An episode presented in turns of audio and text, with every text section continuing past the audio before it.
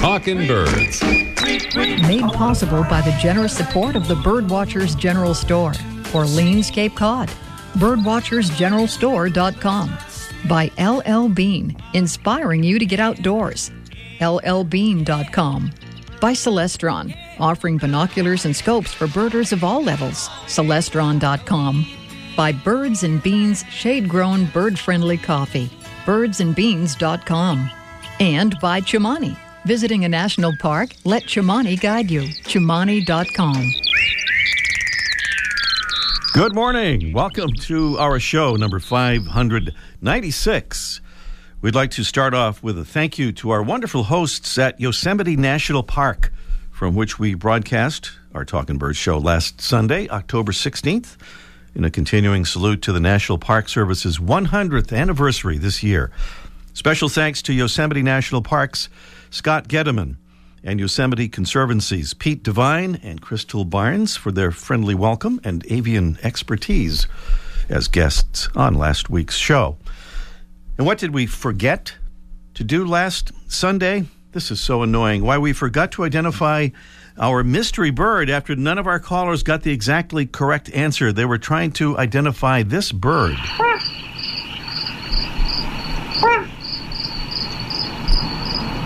Which turned out to be the flammulated owl, so named for its commonly appearing flame colored feathers. And we actually did choose a winner off the air in a random drawing. It was Carrie in Peabody, Massachusetts. If you're listening today, Carrie, please give us a call so we can arrange to send you your prize, your beautiful Droll Yankees feeder. We're at 781 837 4900. That's 781 837 4900. Extra, extra, read all about it. Well, here are some of the stories and videos we have for you on our Facebook page this week. An early heads up for the big annual Christmas bird count. That's a wonderful event. Have that story courtesy of the Huffington Post. How our unseasonably warm fall is affecting migratory birds. The Cornell Lab's Andrew Farnsworth has some thoughts on that topic. And why are some yellow shafted northern flickers turning red? Are some of the stories we have for you on our Facebook page right now. You can find maybe all of those stories with an online search if you're not a Facebook follower.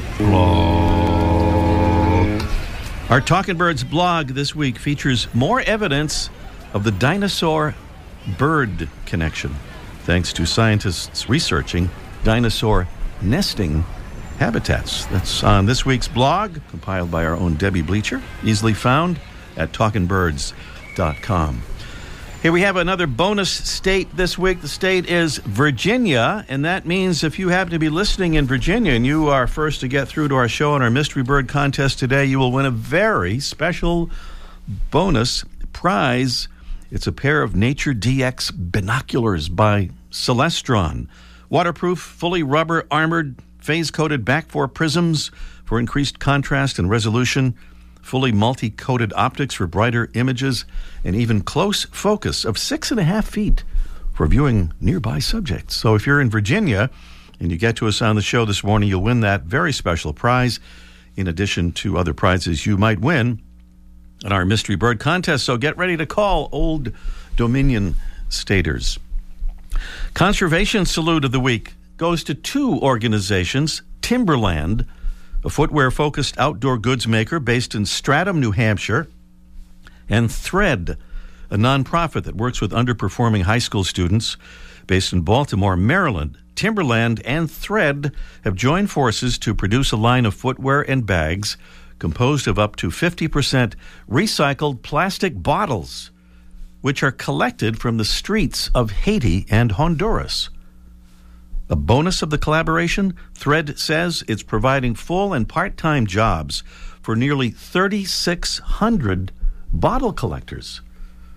That's pretty good. So we salute you, Timberland and Thread.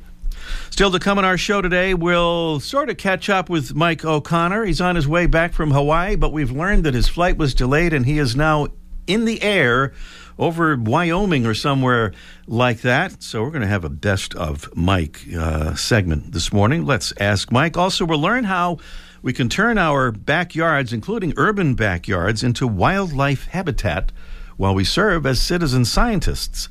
We'll talk with the Cornell Lab's Dr. Rhiannon Crain about that. And up next, one of our favorite water birds is today's featured feathered friend. Talking Birds is made possible in part by Celestron, a leading optics company offering binoculars and spotting scopes for birders of all levels. Celestron is dedicated to education and bird conservation and proudly supports many nonprofit organizations that share the same commitment. Celestron says we care about birds and nature in our backyard as well as yours. Enhance your view with Celestron. Visit celestron.com and discover more. Today we feature a bird of contradictions. It's rarely seen flying, but stray individuals have reached Hawaii and Europe. It swims like a duck, but doesn't have webbed feet. And although it's a diving bird that feeds on fish, it has a bill like a chicken. Another contradiction is that its name is associated with the magpie, even though it's not related to that bird. Our featured feathered friend is the pied-billed grebe.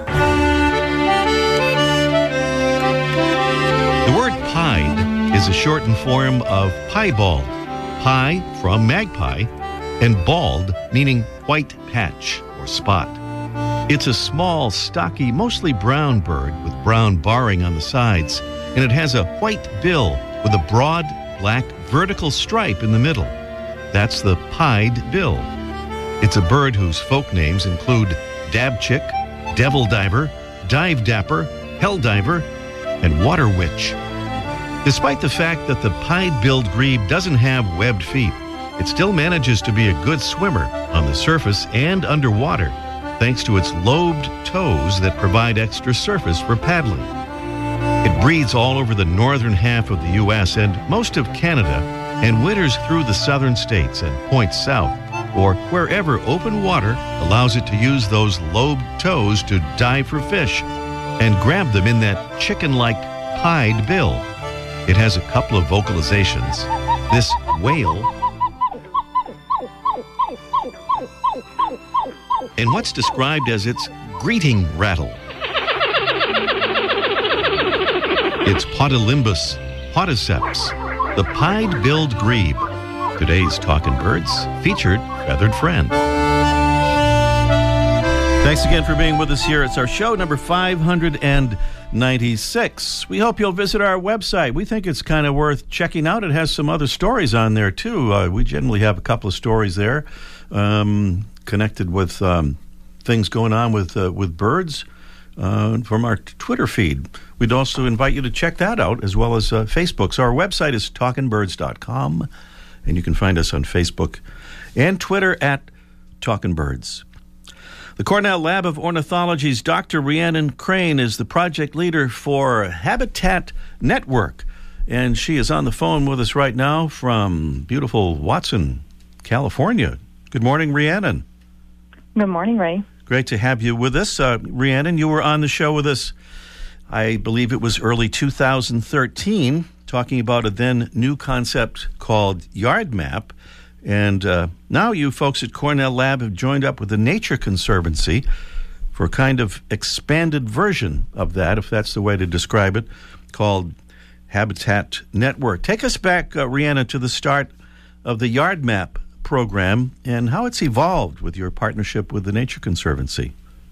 Sure. Well, Yard Map has always been uh, a tool at the lab that sort of takes us in the direction of expanding our focus from birds to starting to look at what surrounds those birds, the context, the communities those birds are living in, the kinds of habitat that they are inhabiting. And so uh, the work with the Nature Conservancy is a really natural step to broadening that, to thinking even more deeply about the green infrastructure that's around uh, people, birds, wildlife, connecting it all together in a way that when you're just looking at the birds, you might not necessarily do. But it's really important if you're trying to think about how you can preserve the habitat that the diversity of birds that live anywhere are able to survive in. It's interesting because I always think of, you know, uh, when you start to look at birds, you notice other parts of the environment. And this is kind of a, I don't know, more sophisticated way of doing that, I guess. It sure is. It's really a systematic way of doing it. So we try to give people the chance to closely observe what's what's around them, thinking about how much landscaping do I have that birds are using, how much is impervious, you know, how is mm-hmm. water moving around my property, you know, what kinds of trees do I have planted? What kinds of shrubs? Maybe you don't think about shrubs in your mm-hmm. yard very much, but mm-hmm. shrubs are one of those really critical bird habitat pieces.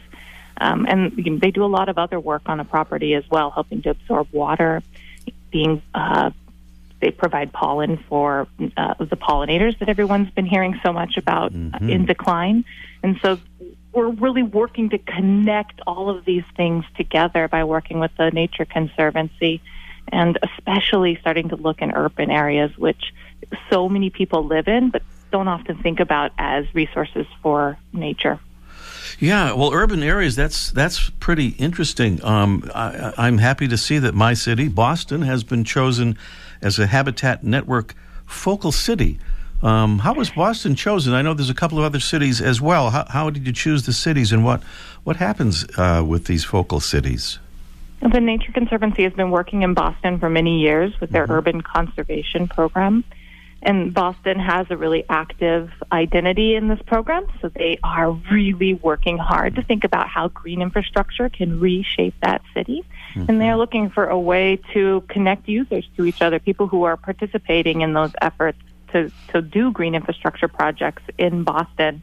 Uh, so they wanted to build the Habitat Network out there first, talk to those people, see how uh, participating in the program and actually collecting data about their efforts helps to build that movement in a really robust way in that mm-hmm. city.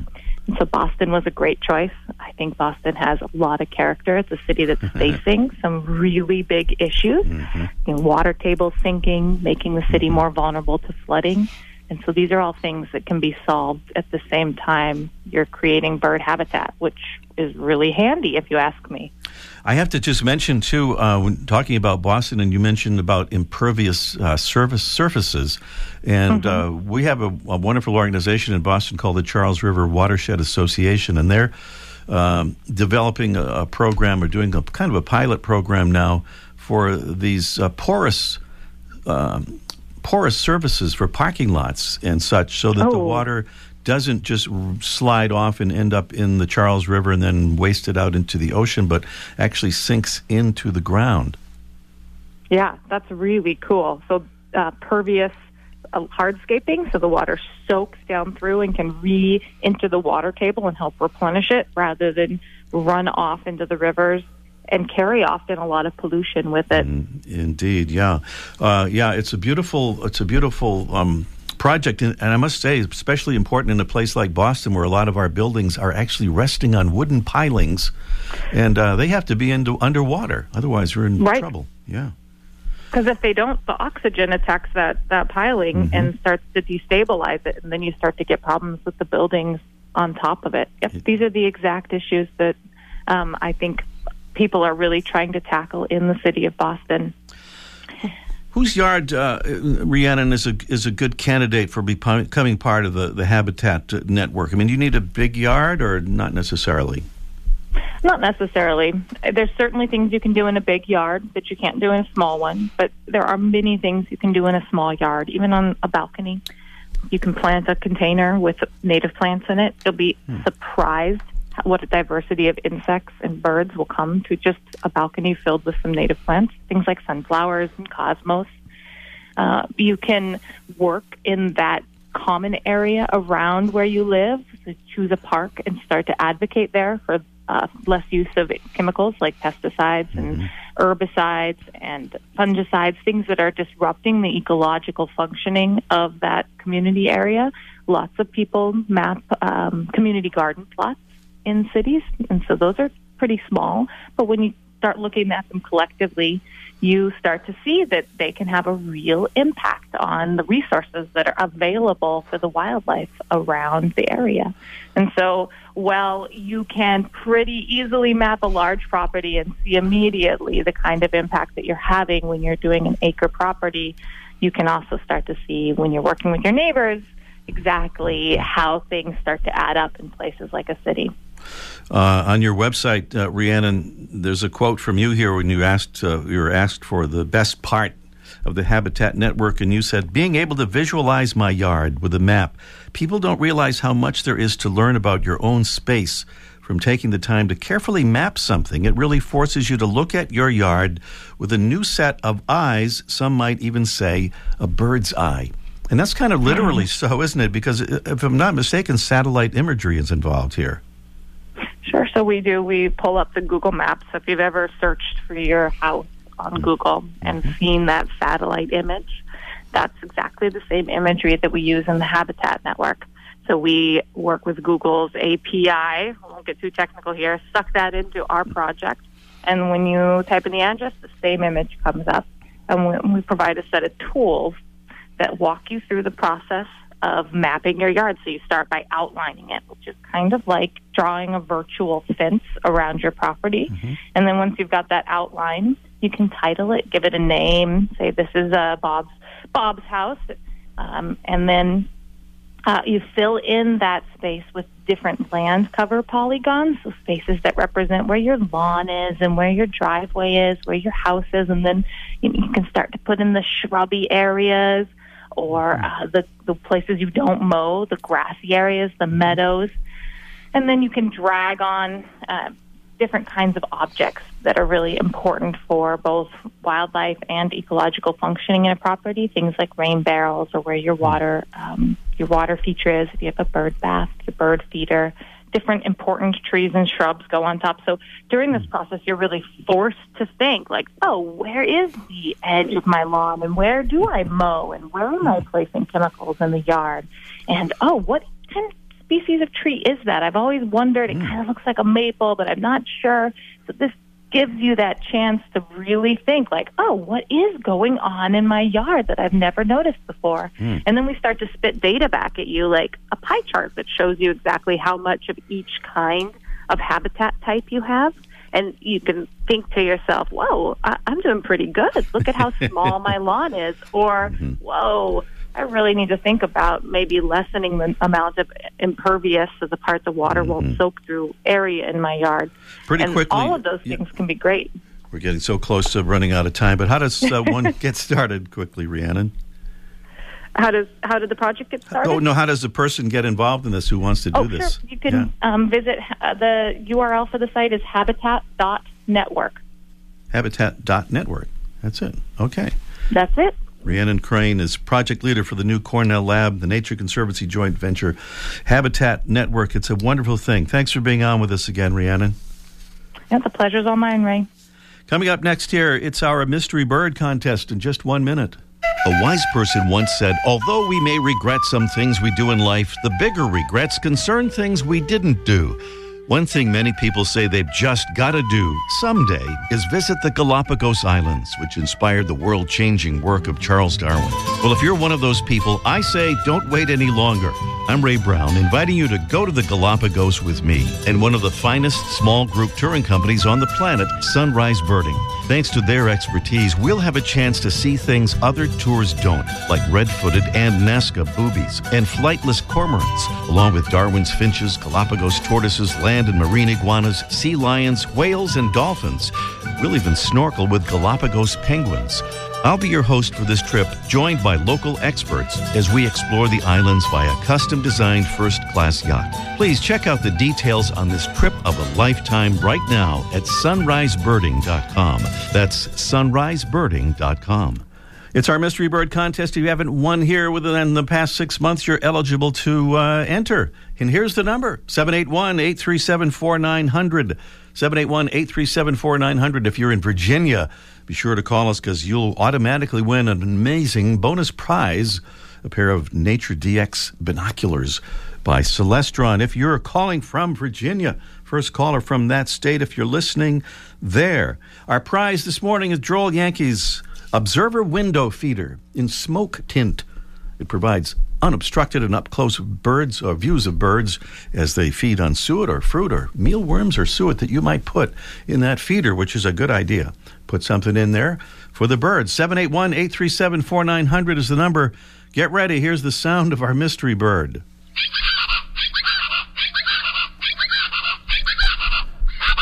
It's a large, dull brown or gray chicken like bird with a small head, a long tail with a white tip, and long, strong legs.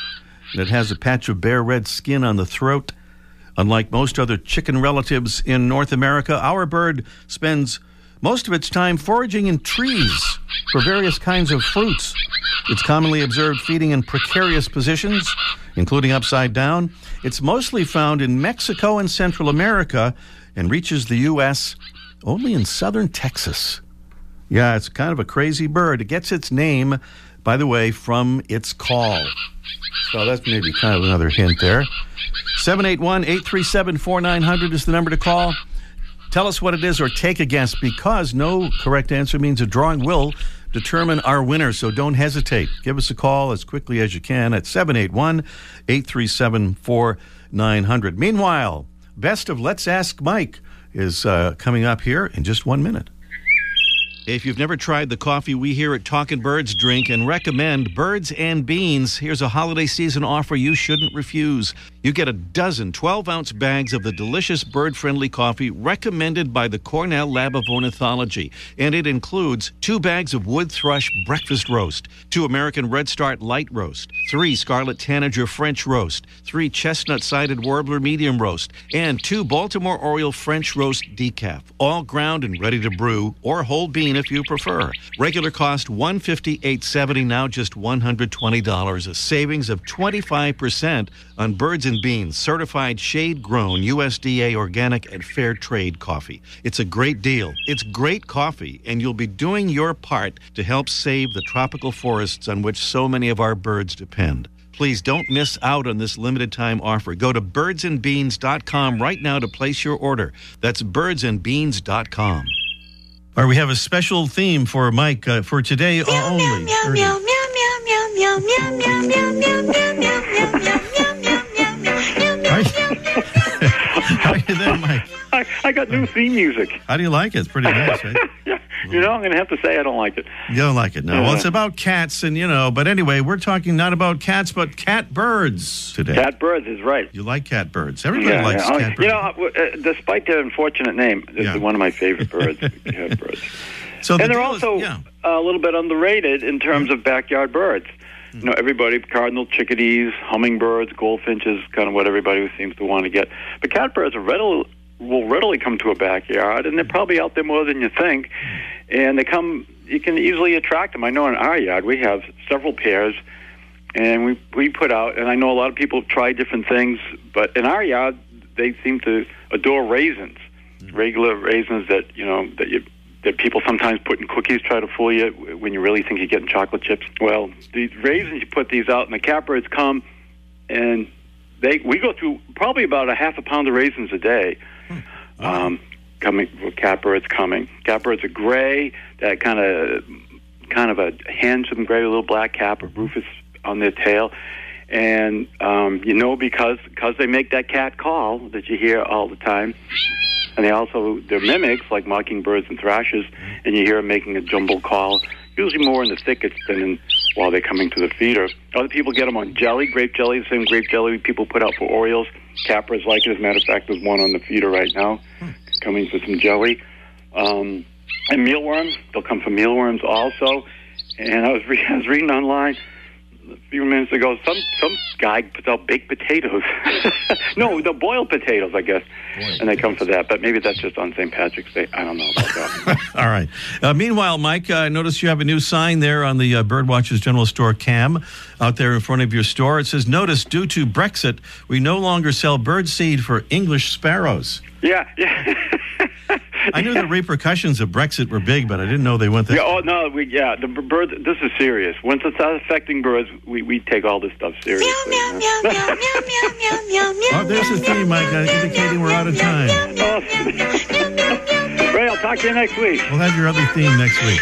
Okay. All right, Mike. Mike O'Connor down there at the Birdwatchers General Store, Orleans, Cape Cod. A little uh, best of Let's Ask Mike. Mike is on a plane right now coming back from his Hawaiian birding vacation, so we couldn't connect with him live, but he'll be back here with uh, some good birding advice and such next week. Meanwhile, we're back at the Mystery Bird Contest, trying to identify this musical sounding mystery bird. 781 837 4900 is the number.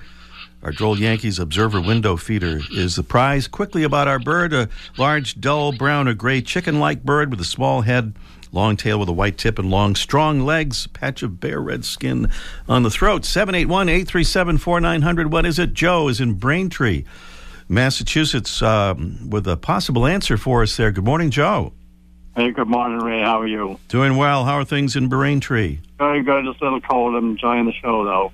Yeah, thank you very much. Yeah, it's gotten kind of chilly here all of a sudden. We were we were you know kind of hosed on that. We thought it was going to be summary for a while, but that's that's okay. That's more normal. What do you say, uh, Joe? What do you say on the yeah, mystery I just bird? took a guess. I, yeah? When you said the sound, got his name from sound or something. Mm-hmm. I guess I, I, just guessed a screaming chicken or something because it sounded like it was kind of screaming or making some kind of a loud noise. Let me make note of this: a screaming chicken. Uh, okay. Like well, it is kind of a screaming chicken in a certain way, but I don't believe that's been uh, given that nomenclature. I didn't think so. Thank you, Joe. All right, Ray. Thank you very much. Thank you. All right. That's Screaming Bye. Chicken. I like that. 781 837 4900 is the number on our Mystery Bird contest. And uh, we have Paul in Leetown, West Virginia. Good morning, Paul. Morning, Ray. Good morning. It's the first time uh, we've heard from Leetown, West Virginia, I think. But uh, welcome. How'd you find our show, by the way? Oh, actually, you sent me some cards that I passed out to our master naturalist class, and ah. hopefully you'll have a lot more listeners from uh, this area. Well, that's wonderful, Paul. I'm just realizing, Paul, you are one of our ambassadors for the Talking Bird Show. We're going to talk more about that on our show next week. But thank you so much for that and for calling in on the Mystery Bird contest. And let's see how we do here. What do you think our mystery bird is, Paul? I think it's uh, a chachalaca and uh, I think it's a plain chachalaca. Not just a chachalaca, but a plain chachalaca. Absolutely right. There are many other chachalacas, uh, not in the U.S., I guess, uh, in Mexico and South America. Rufous vented, rufous headed, rufous bellied, and about a dozen others, I think. But we just have the plain one here in the U.S. We're yeah, with that to, unusual yeah. name, I've been uh, on the lookout for it on my trips to uh, Costa Rica. But, uh huh. Haven't run into one yet? No, but that bird call you played, it sounded to me like it was saying Chachalaca. So it was saying its name. it was saying something like that anyway. Paul, thank you so much. Thanks for uh, everything, for being a Talking Birds ambassador, and congratulations on uh, winning that Droll Yankees feeder. If you'll stay on the line, we'll we'll make sure we have your address and send that out to you. Thank you, Ray. Thank you, Paul, down there in Leetown, West Virginia, and uh, correctly identifying the plain chachalaca. That's a crazy bird. We saw some uh, down in the Rio Grande Valley in Texas uh, some months ago, and uh, they were just kind of they were dive bombing us a little bit, and that's a big bird to get dive bombed by. I mean, they weren't really trying to dive bomb us, but flying kind of right over our heads, and you you definitely notice them when they do that. It's a big kind of crazy bird, the plain chachalaca. That is our show for this morning. Please uh, let us know how we're doing. Give us an email anytime at ray at talkingbirds.com. Please visit our website, talkingbirds.com, and we hope you'll follow us on Facebook and Twitter at Talking Birds. Executive producer Mark Duffield, associate producer Debbie Bleacher, our engineer is Tim McKenney. I'm Ray Brown. See you next week.